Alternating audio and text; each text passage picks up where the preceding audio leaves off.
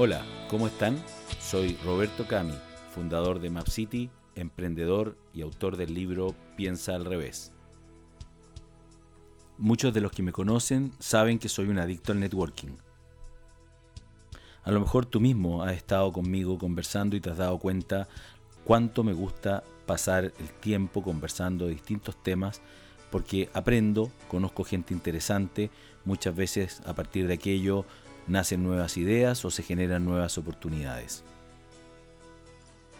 De hecho, durante los últimos 15 años he dedicado consistentemente mucho tiempo y esfuerzo a conocer gente, probablemente mucho más que en los 20 años previos. No recuerdo que hayan pasado dos semanas sin que haya asistido a un evento o algún encuentro con alguien o un grupo de personas que me pareció interesante en su momento. Obviamente en tiempos de pandemia no ha sido así, pero la verdad es que me cuesta rechazar esas invitaciones. Más de alguna vez alguien de mi círculo más cercano me ha dicho que lleno mi agenda de manera innecesaria. Pero para mí esto es adrenalina pura, o dicho de otra forma, es gasolina para mi motor interno.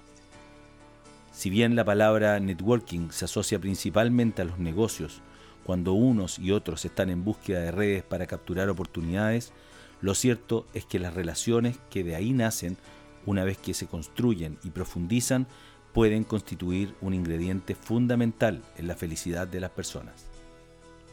Te invito a hacer la siguiente prueba. Si conoces a alguien que haya nacido entre el año 1981 y 1999, o sea que hoy día tenga entre 21 y 39 años, pregúntale, si le preguntáramos a los millennials cuáles son las metas más importantes en su vida, te darías cuenta que más del 80% respondería que una de ellas es hacerse rico y cerca del 50% diría que otra de sus metas es ser famoso. Sorprendente, ¿no? ¿Es eso lo que hace a la gente feliz y saludable? Aunque no fue una gran sorpresa para mí, reconozco que había leído sobre el tema y además lo intuía, los dos aspectos mencionados por los adultos jóvenes no tienen nada que ver con la felicidad.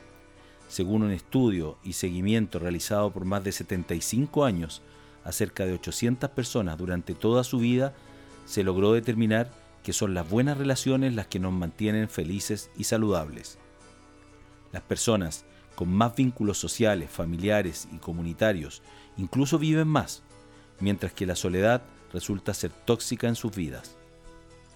En el mismo estudio al cual estoy haciendo referencia y los invito a ver la charla TED de Robert Waldinger, se determinó que era posible predecir la calidad de la vejez de las personas simplemente analizando la calidad de sus relaciones en épocas pasadas, digamos entre los 45 y 55 años.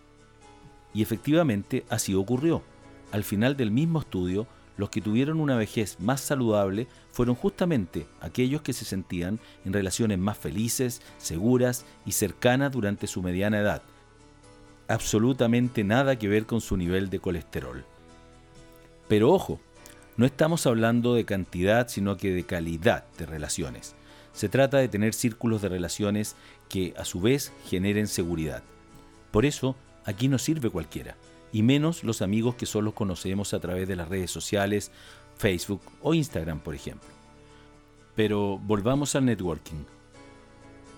Si asistir a eventos, intercambiar tarjetas, aunque reconozcamos que el intercambio de tarjetas está un poco pasado de moda hoy día, y conocer gente ayuda al proceso de relacionamiento, esto es solo el principio. Es muy útil para construir conexiones, pero lo que realmente tiene valor es construir puentes entre esas conexiones. Por eso es que cada nuevo encuentro trato de identificar aquellas personas con las que realmente me deseo conectar, más allá de la relación transaccional o de negocios evidente que pudiera surgir. Y siempre, de cualquier encuentro, puedes encontrar a un nuevo mejor amigo. Mucha gente con la que actualmente mantengo amistad y contacto permanente nació a partir de estos encuentros de networking. Si de felicidad y trabajo se trata, aprendamos entonces a clasificar nuestras relaciones y distingamos que pueden agruparse al menos en dos tipos. Aquellas que te pueden llevar a hacerte rico y famoso, como los millennials desean, y aquellas que pueden mantenerte en un estado de felicidad más permanente, lo que te ayudará seguramente a tener también una mejor vejez. De ti depende cuál es desarrollar más en tu vida.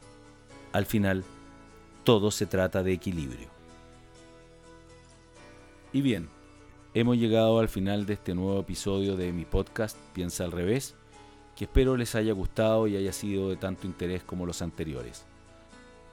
Por de pronto me despido recomendándoles que visiten mi blog robertocami.com en donde podrán encontrar muchos otros artículos de interés en temas relacionados con emprendimiento, innovación, negocios y por supuesto contingencia. Hasta pronto.